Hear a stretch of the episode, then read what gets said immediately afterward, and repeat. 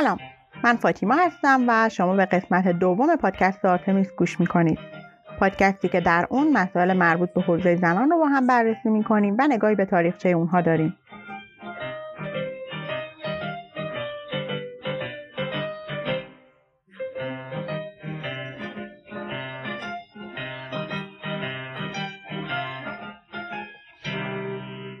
وقتی بحث حقوق زنان پیش میاد یکی از داغترین و چالشی ترین موضوعاتی که امروز توی ایران بهش اشاره میشه اعتراض به حجاب اجباری و مطالبه حق انتخاب پوشش است.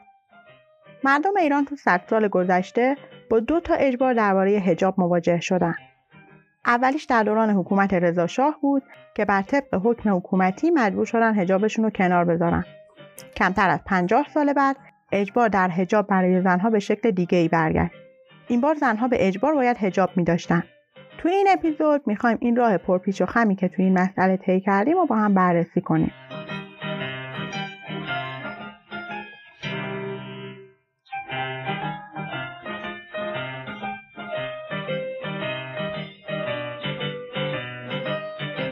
خدا کلمه هجاب رو در پرده کردن، بازداشتن از درآمدن، روگیری، افاف، حیا و شرم کردن ترجمه می‌کنه.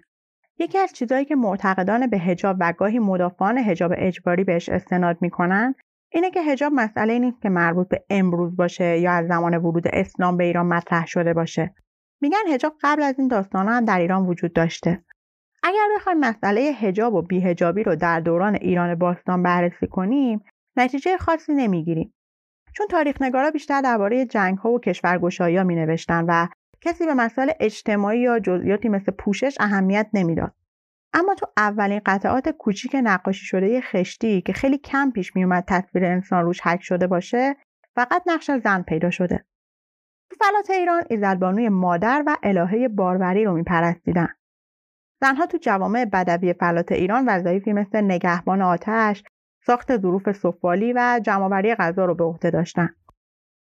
می‌تونیم بگیم نسبت به مردها جایگاه بالاتری داشتن چون به مقام روحانیت می‌رسیدن و می‌تونستن بیشتر از یه شوهر داشته باشن. مجسمه الهه بزرگ یا همون گریت گادس تو معبد شوش که پایتخت ایلام بوده وجود داشته. طرح این مجسمه ها کنار سکه ها و تندیس ها و نقاشی هایی که به جا مونده نشون میده که تو ایران باستان زنها هیچ پوششی برای سر نداشتن. لباسهاشون هم دو تیکه و بلند بوده. همونطوری که گفتم تاریخ نویسا درباره پوشش زنان پارسی به طور خاص صحبتی نکردن. ممکنه به این خاطر بوده باشه که تماسی با زنها نداشتن.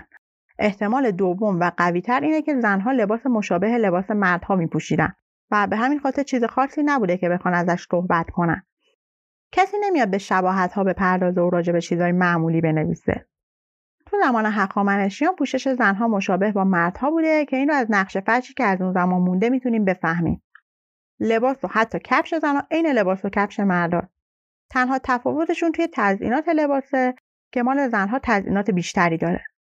تو دوره اشکانیان و ساسانیان لباس زنها شنلی داشته که تقریبا مشابه با چادر امروزیه اما برای پوشوندن مو ازش استفاده نمی شده. تو این دوره هرچی زنها متعلق به طبقه بالاتری از اجتماع بودن حجم لباسی که می پوشیدن بیشتر می شده.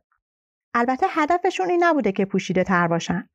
صرفا به خاطر اینکه ثروتمند بودن و می‌تونستن پارچه های بیشتر و فاخرتری تو لباسشون استفاده کنن. در واقع پوشش امضای طبقه اجتماعیشون بوده.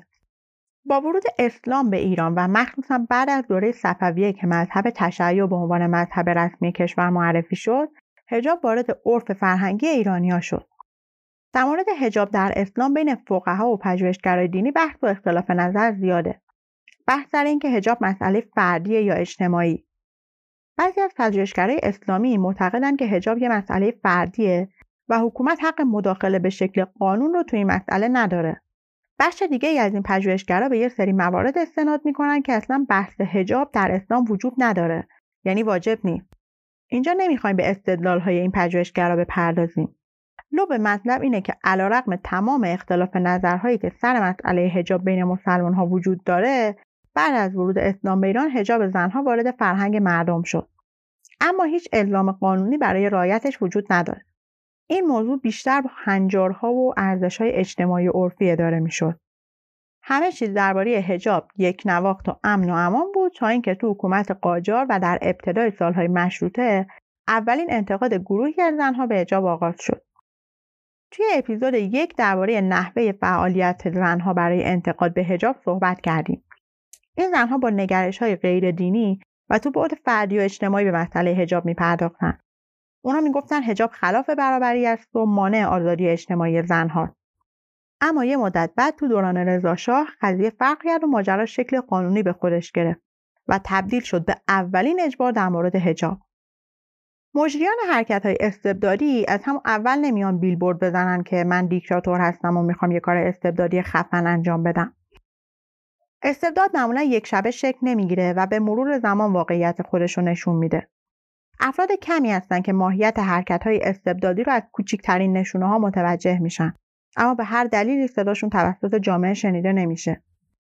حکایت همون قورباغه است که اگر بندازیش توی آب داغ میپره بیرون اما اگر بذاریش تو آب سرد و شعله زیرش روشن کنی فقط وقتی متوجه میشه چه بلایی سرش اومده که فلج شده و دیگه فایده ای نداره.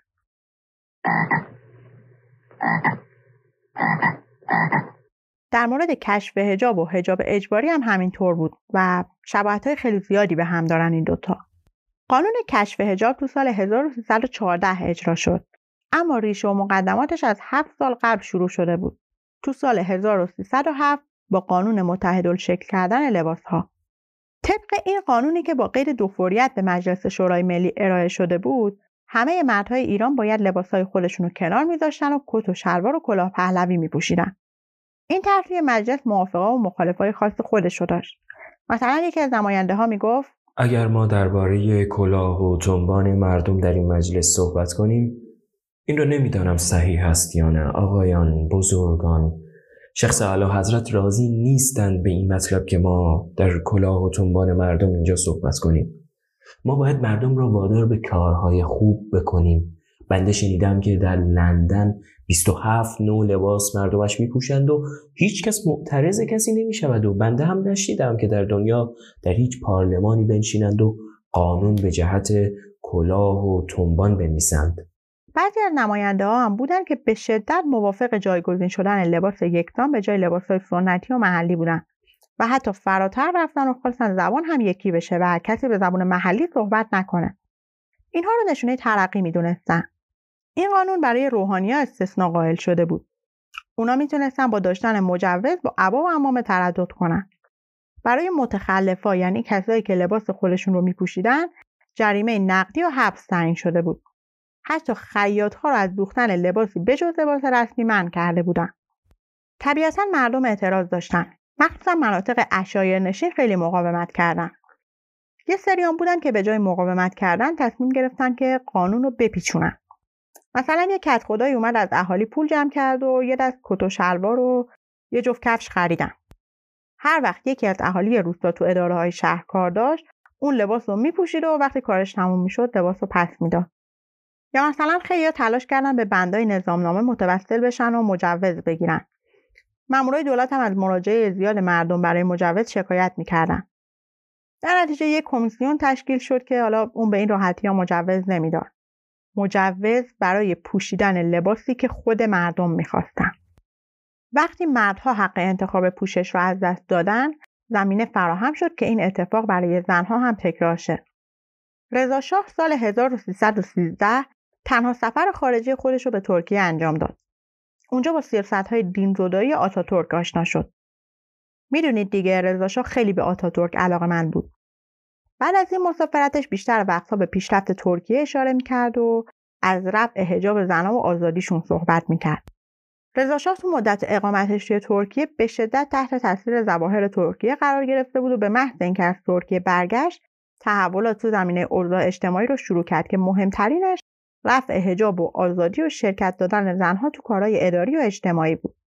تا یک سال بعد که قانون کشف حجاب رسما اعلام شه، یه سری کارهای تبلیغاتی مختلفی با هدف آماده کردن افکار عمومی برای پذیرش کشف حجاب انجام شد. مثلا تو بهمن 1313 که دانشگاه تهران افتتاح شد، به دخترها دستور دادن بدون حجاب مشغول به تحصیل بشن. در تاریخ 17 دی ماه قانون کشف حجاب به طور رسمی اعلام شد. برای بالا بردن سرعت عمومی کردن کشف هجاب اول خانواده سلطنتی وارد عمل شدن. اشرف پهلوی توی خاطراتش می نویسه به عنوان یک مرد هرچه به همسر و خانوادهش مربوط می شد یک موضوع خصوصی بود. پدرم در خانه یک مرد تمام ایار نسل گذشته بود. به یاد دارم که یک بار با پیراهن بیاستین سر میز نهار آمده بودم. دستور داد فورا لباسم را عوض کنم. او به عنوان شاه خود را آماده کرده بود احساسات نیرومند شخصی خود را به سود پیشرفت کشور کنار بگذارد. وقتی تصمیمش را گرفت نزد ما آمد و گفت این سختترین کاری است که در عمرم کردم اما باید از شما بخواهم که سرمشق خوبی برای سایر زنان ایران باشید تو دانشسرای مقدماتی مراسم اعطای دیپلم به فارغ التحصیلا با حضور خانواده سلطنتی و بدون هجاب اجرا شد رضا شاه تو این جمع خطاب به فارغ التحصیلا گفت بی نهایت مسرورم که می‌بینم خانم ها در نتیجه دانایی و معرفت به وضعیت خود آشنا شده و پی به حقوق و مزایای خود بردند. ما نباید از نظر دور بداریم که در سابق نصف جمعیت کشور ما به حساب نمی آمد و نصف قوای عامله مملکت عاطل بود. شما خانم ها این روز را یک روز بزرگ بدانید و از فرصت هایی که دارید برای ترقی کشور استفاده نمایید. با این سخنرانی رضاشاه کشف هجاب در کل کشور به طور رسمی شروع شد. بعضی رجال دولتی با اکراه، بعضیشون با اشتیاق پیش قدم شدن. حکومت هنوز احتیاج به ابزارهایی داشت که کشف هجاب را نهادینه کنه بین مردم. به خاطر همین مراسم های دولتی تو شهرهای مختلف برگزار می‌کردن و شرکت برای افرادی که دعوت می شدن الزامی بود. تو این مراسم زنها باید بدون هجاب شرکت می‌کردن. خیلی طبیعیه که بخشی از مردم و علما مقاومت کنن و واکنش نشون بدن. بعضی ها سعی کردن با نامه های اعتراضی شرایط رو تغییر بدن اما فایده ای نداشت. اعمال کشف هجاب تو شهرهای مذهبی مشکلات بیشتری داشت. توی قوم خانم های معلم تهدید به استعفا کردن. خیلی از زنهای محجبه تلاش می‌کردن تا هجاب خودشون رو تو کوچه و خیابون دور از چشم مامورا حفظ کنن. اگر مأمور شهربانی زنی رو با چادر می‌دید به بدترین شکل برخورد می‌کرد و چادر رو از سرش می‌کشید. مامورا اجازه داشتن زنهای محجبه رو تعقیب کنن و برن داخل خونشون و اگر اونجا چادر پیدا کردن پارش کنن. به وزارت معارف اعلام شده بود که توی همه مدارس دخترونه معلمه و دانش آموزا بدون هجاب باشن. در غیر این صورت اجازه ورود ندارن. ادارات دستور داشتن زنان با هجابی که مراجعه می‌کنن رو نپذیرن. زنهای محجبه حتی حق استفاده از وسایل نقلیه رو نداشتن. ای از زنها به پوشششون یه جوری تنوع می‌دادند که کارکرد هجاب رو داشته باشه. پالتو میپوشیدن چارقد سر می‌کردن گله های بزرگی استفاده می‌کردن که کل موهاشون رو میپوشون. اما دولت با اینها هم کنار نیومد و برای مقابله باهاش دستور داد استفاده بانوان از چارقد ممنوعه. خیلی از اهالی شهر حتی قبل از 17 دی فقط به خاطر اینکه زمزمه های کشف حجاب شنیده می‌شد دیگه اجازه ندادن دختراشون به مدرسه برن. شرایط جوری بود که بخش زیادی از زنان معتقد منزوی شدن و از کار و فعالیت دور موندن. قانونی که قرار بود زنها رو آزاد کنه بخشی از اونها رو عملا از جامعه حذف کرد و توی خونه حبسشون کرد.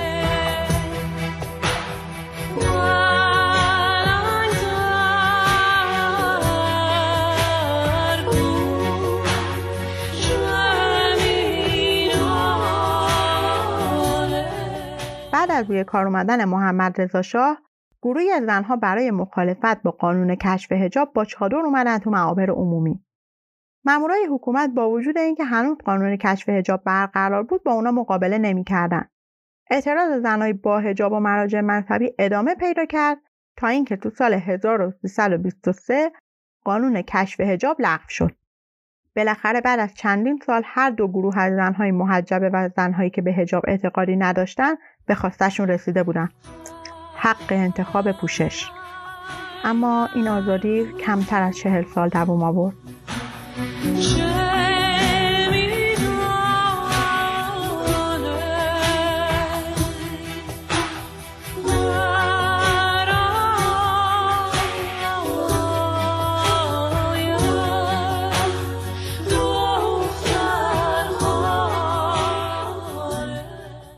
آخرین اجبار در پوشش زنها در زمان ضبط این اپیزود برقراره. امیدوارم اگر در سالهای بعد آتمیس رو میشنوین اینطور نباشه. اتفاقاتی که منجر به اجباری شدن هجاب در ایران شد کاملا مستنده و عکس و فیلم و صوت از وقایع موجوده به خاطر همین می‌تونیم دقیقتر بررسیش کنیم و یه تقویم روز شمار از اتفاقا داشته باشیم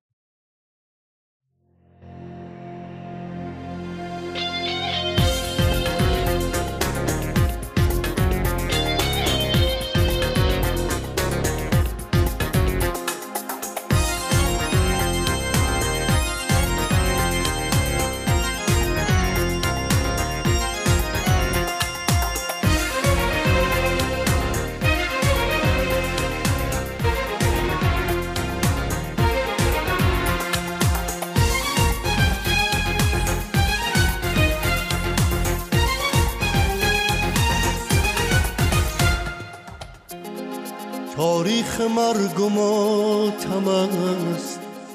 تقویم کهنه روی میز. هر برگ آن را پاره کن. میان شعله ها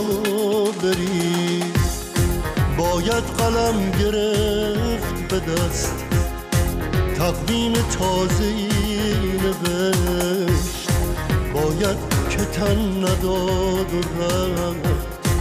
به جستجوی سرنوشت. پانزده اسفند 1357 همونطور که سخنرانی رضاشاه تو دانشسرای مقدماتی شروع تحمیل کشف هجاب بود سخنرانی آیت الله خمینی تو مدرسه فیضی قوم آغاز مسیر هجاب اجباری بود. ایشون تو سخنرانی 15 اسفند گفت زنان اسلامی باید با هجاب بیرون بیایند نه اینکه خودشان را بزک کنند. کار در ادارات ممنوع نیست اما باید زنان با هجاب اسلامی باشند. در وزارتخانه اسلامی نباید معصیت بشود. به من گزارش دادند که در وزارتخانه ها زنهای لخت هستند و این خلاف شرع است. زنها می توانند در کارهای اجتماعی شرکت کنند ولی با هجاب اسلامی. این صحبت ها توی روزنامه روز بعد با تیتر نظر امام درباره هجاب زنان چاپ شد و های زیادی داشت. 17 اسفند 1357 این روز مصادف با 8 مارس بود و زنها می‌خواستن اولین روز جهانی زنان بعد از پیروزی انقلاب رو با یک گرد همایی جشن بگیرن. اما به خاطر صحبت های روز قبل تظاهرات روز جهانی زنان تبدیل شد به تظاهرات ضد حجاب اجباری.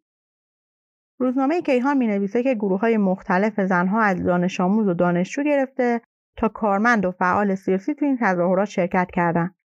اونها علیه اجبار هجاب و علیه کسانی که به زنان بیهجاب تو این چند وقت حمله کردن شعار می‌دادن. راهپیمایی در حالی برگزار میشه که توی تهران از صبح برف میاد. روزنامه اطلاعات می نویسه امروز صبح در دانشکده فنی تهران کمیته برگزاری روز جهانی زن مراسمی را برگزار کرد. زنان معترض به هجاب اجباری در دانشگاه تهران تجمع کردند. آنها شعار می‌دادند می جنگیم علیه هجاب اجباری. و زن آزاده هجاب فطری دارد. مردانی هم بیرون از دانشگاه جمع شدند و شعار می‌دادند ای زن به تو از فاطمه اینگونه خطاب است. ارزنده ترین زینت زن حفظ هجاب است. تظاهرات زنان معترض از دانشگاه به میدان آزادی انجام شد. آنها در میان راه به سمت دادگستری تغییر مسیر دادند. در راهپیمایی امروز عدهای با توسل به خشونت راه را بر زنان بستند که با دخالت کمیته برخوردها پایان یافت راهپیمایی کنندگان با رسیدن مقابل دفتر نخست وزیری خواستار ملاقات با مهدی بازرگان شدند این اعتراض ها تا چند روز آینده ادامه داشت و هر بار از سمت گروه های تندروی مذهبی و انقلابی به خشونت کشیده می‌شد. زنها رو کتک می‌زدند، فحاشی می‌کردند، با اتوبوس های شرکت واحد راهشون رو سد می‌کردند. شدت عمل این تندروها به حدی بود که پونز به پیشونی زنهای بیهجاب می‌زدند و گاهی قصد داشتن با قیچی موهاشون رو بچینن. روزنامه کیهان میگه تو راهپیمایی هشت ماه عدهای از تندروها با سنگ به زنها حمله کردند تو همین روز 17 اسفند حجت الاسلام اشراقی داماد آیت الله خمینی مصاحبه با روزنامه کیهان انجام میده و میگه باید حجاب رعایت بشه و قوانین اسلام مو به مو اجرا بشه. میگه هجاب به معنی چادر نیست و همینقدر که مو و اندام خانم ها پوشیده بشه کافیه. تاکید می‌کنه که باید طبق نظر مبارک امام هجاب اسلامی در سطح کشور توسط خانم ها با اشتیاق اجرا بشه. در مورد اقلیت های مذهبی هم صحبت می‌کنه و میگه همیشه نظر مبارک امام این بوده که آنها از هر حیث مورد احترام و حمایت باشند اما اگر خانم های اقلیت مذهبی هم رعایت حجاب اسلامی را بکنند چه بهتر تو بعضی ادارات و شرکت ها زنها به نشانه اعتراض دست از کار کشیدن زنان کارمند بیمارستان های بهاور و هزار تخت خوابی کارمندای مخابرات و کارکنای زن هواپیمای ملی ایران از جمله اینها بودند زنها هیچ رسانه‌ای برای اعتراضشون نداشتن و از سمت گروه سیاسی مختلف هم حمایت نشدن. خیلی از نیروهای چپ و زنان انقلابی که با احزاب و سازمانهای مسلحانه کار می‌کردن یا طرفدارشون بودن از این تظاهرات استقبالی که نکردن هیچ بعضا محکوم هم کردن. چنین اعتراضی براشون لاکچری به نظر می‌رسید و بورژوا تلقیش می‌کردن. می‌گفتن این اعتراضا قصد انحراف و شکاف بین انقلابیون رو داره و مسیر انحرافیه. 19 اسفند 1357 اعتراض زنها و خشونت تندروها توی تهران و شهرهای دیگه ادامه داشت. این خشونت ها اونقدر ادامه پیدا کرد که روزنامه اطلاعات اطلاعیه از دفتر آیت الله خمینی منتشر می‌کنه با این مضمون که یه سری گروه جنایتکار و خیانت پیشه خودشون رو به جای کمیته جا می‌زنن و مزاحم زنها میشن. این اطلاعیه ماموران کمیته انقلاب رو موظف می‌کنه که این اعمال رو کنترل کنن و عواملش رو دستگیر کنن. صادق قطبزاده مدیر رادیو تلویزیون ملی ایران تو سخنرانیش گفت که اسلام هیچ وقت در مورد حجاب به زور و تحمیل متوسل نمیشه و در اسلام اصلا زور وجود نداره. قطبزاده می‌گفت توصیه امام در مورد حجاب نه تنها یک مسئله فقهی که یک امر انقلابی است و زور در آن نیست. آنهایی که مزاحم زنها می‌شوند به اسلام و نهضت خیانت می‌کنن. در ضمن قرار بود یه گزارشی از راهپیمایی زنها توی 17 اسفند از تلویزیون پخش که تا الان پخش نشده بود. قطزاده گفت علتش به خاطر این بوده که فیلمش هنوز آماده نیست. صبح همین روز یعنی 19 اسفند عدهای از زنها جلوی دادگستری تهران علیه حجاب اجباری تجمع کردند. یه سری از کارکنای زن رادیو تلویزیون ایران هم به تجمع کننده ها ملحق شدن. این تجمع هم با دخالت تندروهای موافق حجاب اجباری به درگیری کشیده شد. افراد تندرو مدافع حجاب شعار می‌دادند یا روسری یا توسری. زنهای اجتماع کننده قطنامه با هشت بند صادر کردند. توی این بیانیه اعلام شد زنان هم وظایف اجتماعی خود را انجام می دهند و هم در خانه تربیت نسل آتی مملکت را و پوشش متعارف زنان باید با توجه به عرف و عادت به تشخیص خود آنها واگذار شود. حق برخورداری مساوی با مردان از حقوق مدنی و حقوق سیاسی و اجتماعی و اقتصادی، برخورداری از آزادی بیان، عقیده، شغل و اجتماعات برای زنان و مردان و امنیت کامل زنان در استیفای حقوق و آزادی های قانونی باید تأمین شود. اونها می‌گفتن ما مخالف حجاب نیستیم بلکه مخالف تحمیلش هستیم. یه یادداشتی توی روزنامه کیهان منتشر شد که می‌خوام الان متن کاملش رو براتون بخونم. چون به نظرم شرایط روزهای قبل از انقلاب و حیاهوی این چند روز رو به خوبی نشون میده. این یادداشت رو خانم عاطفه ثابتی نوشته. برادرم هنوز تنین صدایت که فریاد می‌کردی درود بر تو خواهر مبارز در گوشم میپیچد. خوب به یاد دارم چگونه من و تو با هم با گامهایمان و با فریادهایمان آرامش گورستان دشمن را بر هم ریختیم. من و تو بودیم که زمزمه هایمان فریاد شد و فریادهایمان خواب راحت را از چشم خصممان پران. من و تو بودیم که فریاد کشیدیم مشت گره کرده ما فردا مسلسل می شود. روز 17 شهریور من و تو بودیم که به خیابان ها ریختیم. یادت هست روز آشورا صف و جمعیت را چگونه می شکافتی تا برای خواهرت که تشنه بود جرعی آب پیدا کنی؟ روز 21 دی ماه یادت هست که تو کوکتل مولوتوف می ساختی و من برای چاشنی صابون رنده می کردم؟ یادت هست که کوکتل ها را چه بیباکانه به سوی تانک دشمن پرتاب می کردم تا تو مسلح شوی تا ما پیروز شویم؟ من و تو در روزهای قیام و انقلاب با هم بودیم. یادت هست در صبح روز آزادی چه صمیمانه دستهای یکدیگر را فشردیم و با هم بهار آزادی را جشن گرفتیم؟ ولی برادرم دیروز چند تن به ظاهر متعصب را به عنوان یک معترض به خود و دیگر خواهرانم دیدم. به راه افتاده بودیم که فریاد بکشیم زن و مرد کشته شدن هر دو باید آزاد باشند که باز هم فریاد کنیم زنان ما زحمت کشن زحمت کشان آزاده ولی آنها در مقابلم ایستادند و فریادهای آزادی خواهیم را در گلویم خفه کردند. آنها بودند که بر سرم فریاد کشیدن یا روسری یا توسری. نه، تو آن برادر خوب من نبودی که این چنین خسمانه نگاهم می کردی. این تو نبودی که برای ترساندنم تیر هوایی شلیک کردی. نه برادرم این تو نبودی که باعث شدی من در طلوع آزادی جای آزادی را خالی ببینم. می‌دانم برادرم. می‌دانم که تو با من خواهی بود و ما با هم در کنار یکدیگر با دشمنانی که نابودی هر دویمان آرزوی آنهاست خواهیم جنگید. می‌دانم که تو باز هم با غرور نگاه هم خواهی کرد و فریاد خواهی کشید. درود بر تو خواهر مبارز. سیمین دانشور مقاله ای نوشت با عنوان بیایید ایران ویران را آباد کنیم. تو این مقاله اول توضیح میده که بارها ازش خواسته شده به گروه ها و سازمان های مختلف مربوط به زنان ملحق بشه. اما این کارو نکرده چون معتقده که اگر عدالت حکم فرما باشه زن و مرد و کودک در پناهش آرامش دارن. بعد در مورد وضعیت زنها توی دوران پهلوی صحبت می‌کنه و میگه طی پنجاه سال استبداد سیاه مقداری روغن ریخته نزد امامزاده زنان کردند اما نه به قصد خیرات که به قصد راضی نگه داشتن گروهی از آنان به صورت عوامل مهار کننده تا در پدران و شوهران و برادران و پسران خود تأثیر بگذارند و آنان را از مبارزه بر علیه دستگاه ستم باز بدارند.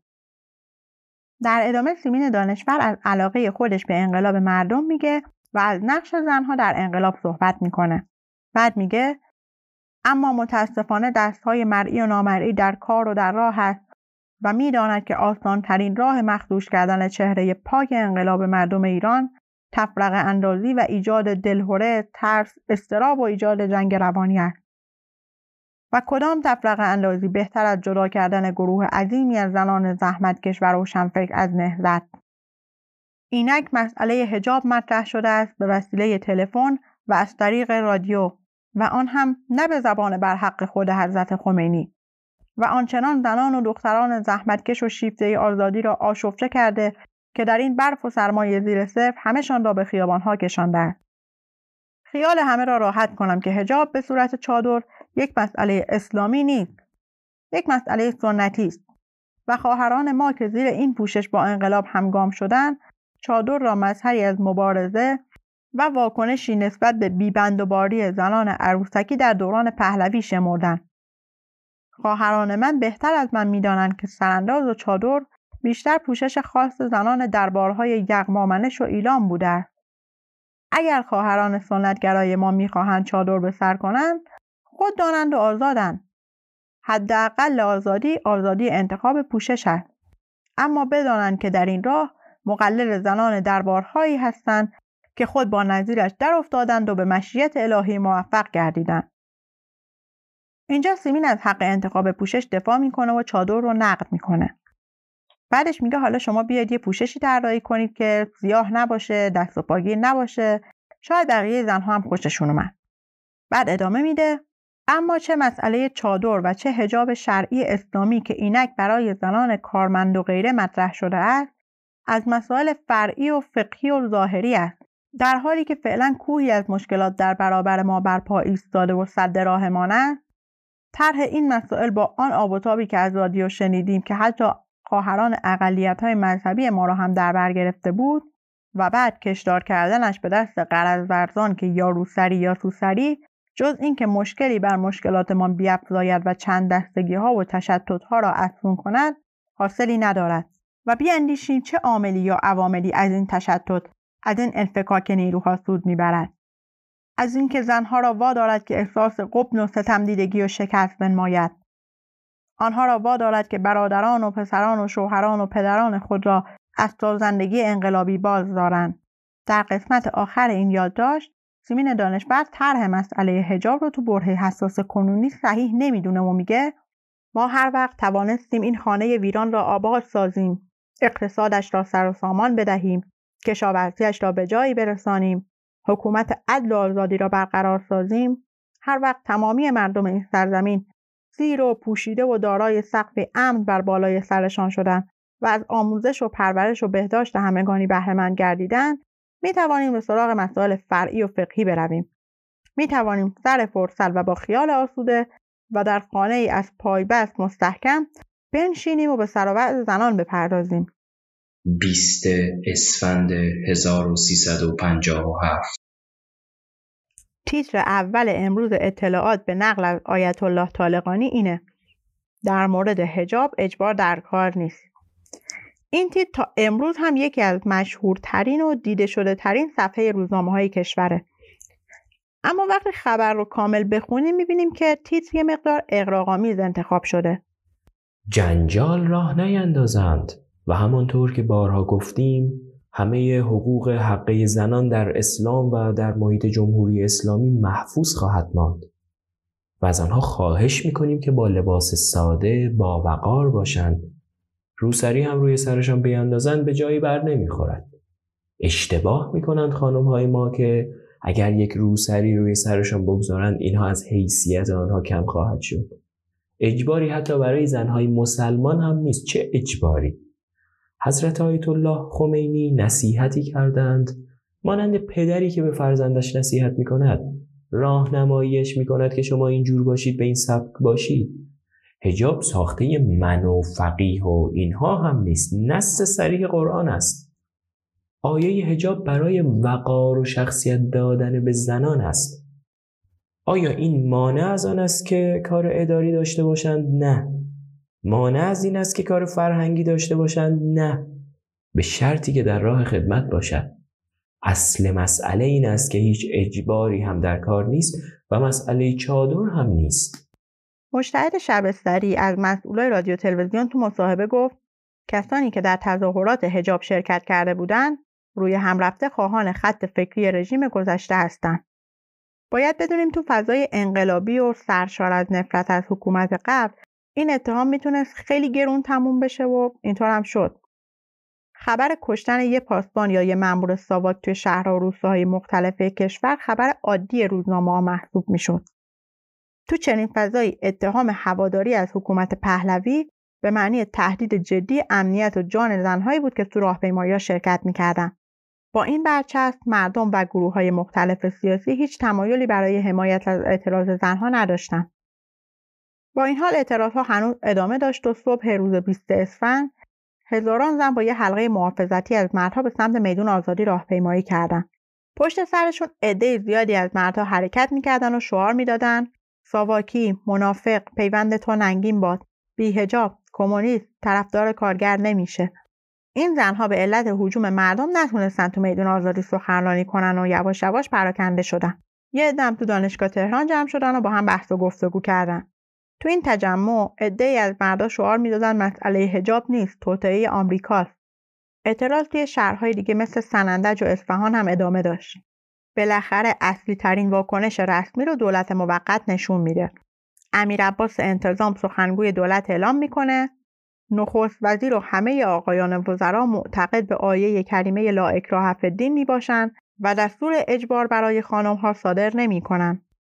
قاضیا و وکیلای زن دادگستری تو بیانیه از روحانیا و دولت موقت مهندس بازرگان تشکر می‌کنن که عدم اجباری بودن حجاب رو اعلام کرده و مسئله تحمیل حجاب تموم شده فرض میشه. 21 اسفند 1357 امروز آیت الله خمینی مصاحبه می‌کنه و تو جواب سوالی که در مورد حجاب اجباری ازش می‌پرسن میگه نظر من همونیه که آقای طالقانی گفته مراسم راهپیمایی صبح امروز زنها در مخالفت با حجاب اجباری منتفی میشه. علتش هم این بوده که چند نفر از زنهای سخنران توی دانشگاه تهران گفتن چون به اهداف مورد نظرمون در مورد لغو تحمیل حجاب رسیدیم دلیلی نداره راهپیمایی کنیم. سازمان مجاهدین خلق ایران بیانیه داد که هجاب به عنوان یک نهاد انقلابی اسلام فلواقع چیزی نیست جز کوششی اجتماعی به خاطر رعایت و حفظ سلامت اخلاقی جامعه. و ما مطمئنیم که خواهران و برادران انقلابی ما این ضرورت را به بهترین وجه رعایت نموده و خواهند نمود. لذا هر موضع گیری خسمانه برای تحمیل جبری هر شکلی از هجاب بر زنان این میهن نامعقول و نامقبول است. چرا که بار گران فرهنگ امپریالیسمی را هرگز نمی‌توان به یک باره و جدا از جریان دراز مدت تدریجی فرو نهاد. مبادا پیرامون مسئله ای که اکنون کاملا حل شده به نظر می رسد جنجالی بی جهت برانگیخته شود و از مسئله اصلی قافل بمانیم. این بیانیه دو روز بعد تو روزنامه اطلاعات چاپ شد. هما ناطق توی کیهان نوشت من عضو هیچ یک از گروه های جمعیت زنان نیستم. من فرد مستقلی هستم. مبارزه زن و مرد نمی‌شناسد. به ما گفتن ما نیروهای ضد انقلابی ضد حجاب طرفدار قانون اساسی تفلقه انداز هستیم. ما هیچ یک از اینها نیستیم. انتخاب نوع پوشش از ابتدایی ترین حقوق هر فرد است. تحمیل نوع پوشاک در جهت نفی آزادی و تحریف ایمنی اجتماعی است. در دوران پهلوی کدام مرد از آزادی برخوردار بود که زن از آزادی برخوردار شده باشد؟ عنوان کردن مسئله زن در این بره از مبارزه و در این مرحله از جنبش یک مسئله انحرافی است. ما نباید در این شرایط مسئله به نام مسئله زن داشته باشیم. خطر انحصار طلبی و تبدیل شدن به گروه فشار در تک تک ما نهفته و باید هوشیار باشیم. البته همان ناطق بعدا از گفتهاش پشیمون شد و اعلام کرد که من با اون حرفها به زنها خیانت کردم. من و خانم جزنی بلند شدیم در دادگستری در اولین تظاهرات ما بودیم که سخنرانی کردیم. دیگه اولین تظاهرات زنان بود علیه نظام خمینی و واقعا داشت میلرسوند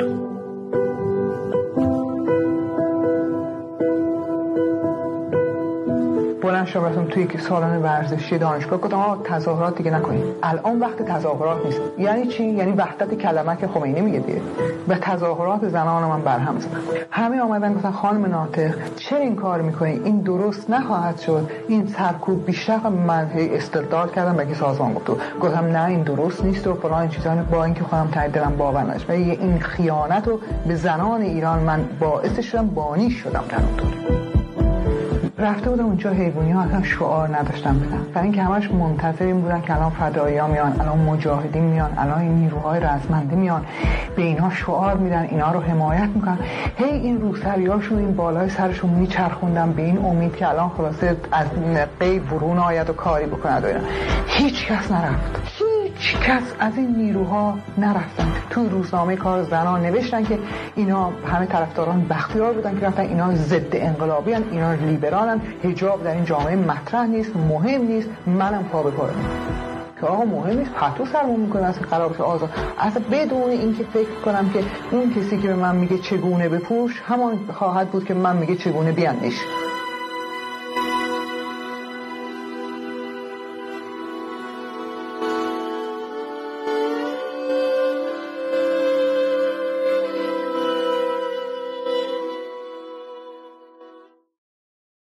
سه اسفند 1357 زنان طرفدار حجاب اسلامی با یه اطلاعیه توی روزنامه زنان مسلمان تهران رو به شرکت توی گرد همایی دعوت کردن. هموطن متحد و مسلمان به منظور دفاع از حجاب اسلامی و همچنین به خاطر تأیید و تقدیر از تلاش‌های خستگی ناپذیر آقای صادق قدسزاده منتخب امام در برابر عناصر ناآگاه و عوامل ضد انقلاب در روز جمعه 25 اسفند از ساعت دو بعد از ظهر در خیابان جام جمع با شرکت خود در این گرد همایی رشد اخلاقی مذهبی و تداوم روحیه انقلابی خود را نشان می دهیم. زنان مسلمان تهران آیت الله خمینی سال 57 بعد از تنها اظهار نظر رسمیش در مورد حجاب در مدرسه فیضیه قوم دیگه هیچ موضعی نگرفت. اما انقلابیون گروه های مذهبی و طرفداران حجاب اجباری با زنهای بیهجاب و حتی زنهای با هجابی که صرفا چادر نداشتن برخورد می‌کردن سایت جماران به خوبی این مرحله از اجباری شدن هجاب بعد از ماجراهای اسفند 57 رو توصیف می‌کنه اما از آن پس تحرکات مردم متدین و انقلابی آغاز شد و پیگیری موضوع هجاب از سطح حکومت به سطح جامعه ای که بی در انتظار حاکمیت کامل دین مبین اسلام بود منتقل شد. ماجرا به همینجا ختم نشد و این اعتراضات فقط یه مقدار اجباری شدن حجاب رو به تعویق انداخت. هفته تیر 1358 آیت الله خمینی با موضع تندتری وارد ماجرای حجاب شد. اسلام جلو شهوات را می‌گیرد اسلام نمی‌ذارد که لخت برن توی این دریاها شنا کنن پوستشون رو می‌کنن با زنها لخت برن اونجا بعد زنها لخت بیان تو شهرها کارهایی که زمان تاغوت می‌شد. همچه کاری اگر بشد پوستشون مردم می‌کنن. مسلمانن مردم نمی‌ذارن زنها و مردها با هم داخل هم بشن و تو دریا بریزند و به جان هم بیفتن. تمدن اینا این اینا از تمدن اینا می‌خوان. اینا از آزادی اینا می‌خوان. آزادی غربی می‌خوان این است. امروز اگر یک هم چیزی بشد اینها را ما خواهیم تکلیفشون را معین کرد.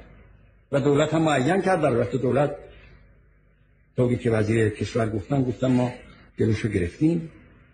اگه نگیرن مردم می‌گیرن. مگه مازندرانی ها می‌ذارن یا رشتی ها می‌ذارن که باز کنار دریاشون مثل اون وقت باشد مگه بندر پهلوی ها مردن که زن و مرد با هم در یه دریا برند و مسئول عشق بشن مگه می‌ذارن اینها را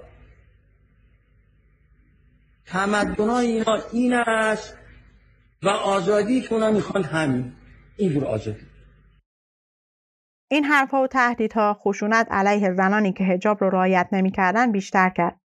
به چند زن و تو ساحل متلقو حمله کردند. اعلام شد که دخترها از اول مهر حق ندارن بدون هجاب به مدرسه برن. 8 تیر 1359 آیت الله خمینی توی سخنرانی شدیداً از دولت انتقاد کرد که چرا هنوز نشانه های شاهنشاهی توی ادارات دولتی از بین نرفته. این چه وضعی در این مملکت؟ همه که نمی‌شد همیشه نمی‌شد که با هر مردم را قانع کرد.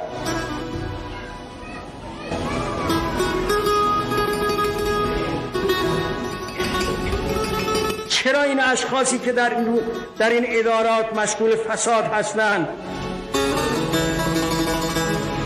چرا اینهایی که مشغول هستند که جوانهای ما را تباه کنند در این ادارات؟ تصیه نمی کنید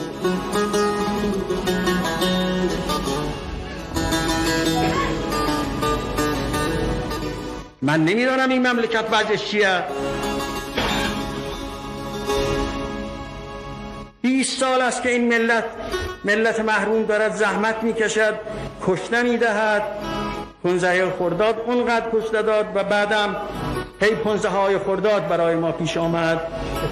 ما تا کی باید مواجهه با این چهره های افسرده باشیم؟ ملت ایران تا کی باید منتظر باشند که شماها از اون گرفتاری هایی که میگید داریم در ادارات بیرون بیایید. تا کی صبر کند ملت ایران؟ و تا کی شما می‌خواهید اصلاح کنید امور را؟ ما هی سکوت می‌کنیم. هی می‌خوایم مطالب را خودشون حل بکنند معذالک به فکر این حرفا کم هستند چرا به فکر نیستید؟ چرا شورای انقلاب به فکر این مطلب نیست؟ چرا رئیس جمهور به فکر این افراد نیست؟ اخلاق امور نیست.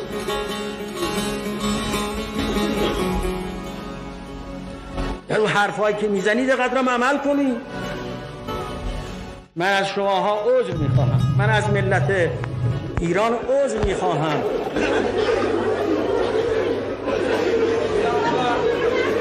من از ملت ایران عذر می‌خوام. من از این مادرهایی که بچه های خودشون را از دست دادن معذرت می‌خوام. که ارزه این را ندارم که کار را درست کنم.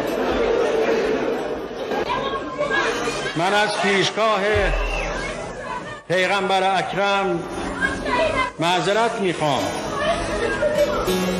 من از پیشگاه ولی اصل امام مهدی سلام الله علیه معذرت می‌خوام. من از پیشگاه ملت ایران معذرت می‌خوام.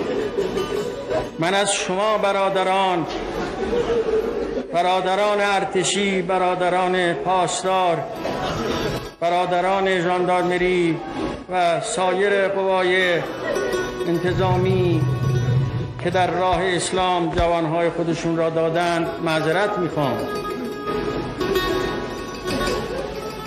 ما نتوانستیم برای شما کاری انجام بدیم.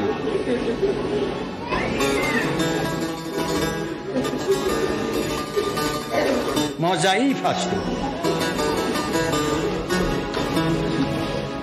ما باز گرفتار کاغذ بازی هستیم. مملکت ما باز مملکت شاهنشاهی است. وزارت خانه ما وزارت خانه های ما باز وزارت خانه های تاغوتی است. و ما نتوانستیم اینها را اصلاح کنیم. تو این صحبت ها اشاره مستقیمی به زنها نشد اما مهمترین برداشت همین بود. به دولت بنی ده روز فرصت دادن تا نشانه های حکومت پهلوی رو پاک کنه و زنها اولین گزینه بودن. بعد از این سخنرانی از صبح شنبه 14 تیر ماه 59 ورود زنهای بیهجاب به ادارات دولتی ممنوع شد. زنهای معترض مقابل ساختمون ریاست جمهوری تجمع کردند و شعار دادن ما انقلاب نکردیم تا به عقب برگردیم. بنیستر با نماینده زنها گفتگو کرد و بهشون گفت باید تجمع رو کنار بذارید و تجاب رو بپذیرید. توی روزنامه ها تصاویر از زنهای معترض چاپ کردند و اعتراض اونا رو تحقیر و مسخره کردند. توی رسانه ها به اعتراضات برچسب ضد انقلاب و ضد اسلام زدن. قدم بعدی ممنوع کردن تجمع و اعتراض علیه حجاب اجباری بود. توی تجمعات بعدی افراد رو دستگیر کردن و هیچ اطلاعی هم از سرنوشتشون نیست. این بار هم گروه های سیاسی هیچ حمایتی از زنها نکردن. از دلایل این سکوت فضای سیاسی اون زمانه. شلوغی های کردستان و ترکمن صحرا و درگیری بین نیروهای چپ و حزب اللهی توی تهران و چند شهر دیگه شروع شده بود و مجال پرداختن به موضوع حجاب رو از مردم گرفته بود. در ضمن خیلی از نیروهای روشنفکر اون زمان یا کشته شده بودن یا توی زندان بودن بعضیاشون هم ایران رو کلا ترک کرده بودن. زنهای ارتش برای اعتراض به این حکم با لباس سیاه تو محل کارشون حاضر شدن. اما همین اعتراض مسالمت آمیزم تحمل نشد و توی تریبون رسمی علیهش سخنرانی کردن. فقط تو یک نمونه خبر چاپ شد که 139 زن سیاهپوش ارتشی اخراج شدن. خیلی از زنها از کار کردن دست کشیدن. یک بار دیگه زنها رو به خاطر پوشش به خونه تبعید کردن. سرکوب بیهجاب ها که با مفاهیم سلطنت طلب و ضد انقلاب کار خودش آغاز کرده بود با شروع جنگ ایران و عراق مفاهیم مثل حرمت خون شهدا هم بهش اضافه شد. عملا بعد از خرداد ماه سال 60 حضور بیهجاب ها در جامعه هم برخورد رسمی و قانونی و هم برخورد مردم مذهبی رو به دنبال داشت. در نهایت در آبان ماه 1362 و بر اساس ماده 110 قانون تعذیرات اعلام شد که زنانی که بدون حجاب شرعی در جامعه ظاهر بشن به حبس از ده روز تا دو ماه یا تا 74 ضرب شلاق محکوم میشن. پوشش که یک مسئله فردیه تبدیل به یک معضل اجتماعی شد و به طور قانونی به زنها تحمیل شد. ماجرای غمانگیز حجاب اجباری باز هم ادامه داره. امروز حجاب در ایران از یک مسئله شخصی و اجتماعی و حتی قانونی هم فراتر رفته و به یک مسئله سیاسی و امنیتی تبدیل شده.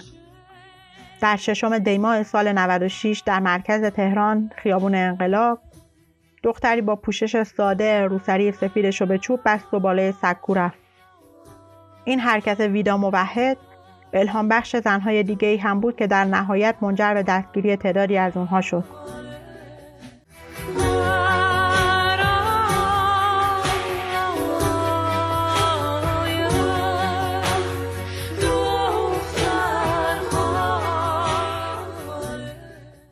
ممنون از شما که تا اینجا با من همراه بودید و ممنون از ایمان شفیا که صداش رو تو بخشهایی از این اپیزود شنیدید. به اینستاگرام پادکست آرتمیس حتما سر بزنید. اونجا عکس و مطالب دیگه ای که مربوط به این اپیزود میشه به مرور می‌ذارم. اگر از این قسمت خوشتون اومده آرتمیس رو به دوستاتون معرفی کنید و به گسترش فرهنگ پادکست و آگاهی کمک کنید. امیدوارم سال 1400 گام بزرگی در جهت رفع تبعیض سیستماتیک علیه زنان برداریم. عیدتون مبارک و نقطه پایان سرود برابری. جوانه روی زخم برتنم فقط به حکم بودنم که من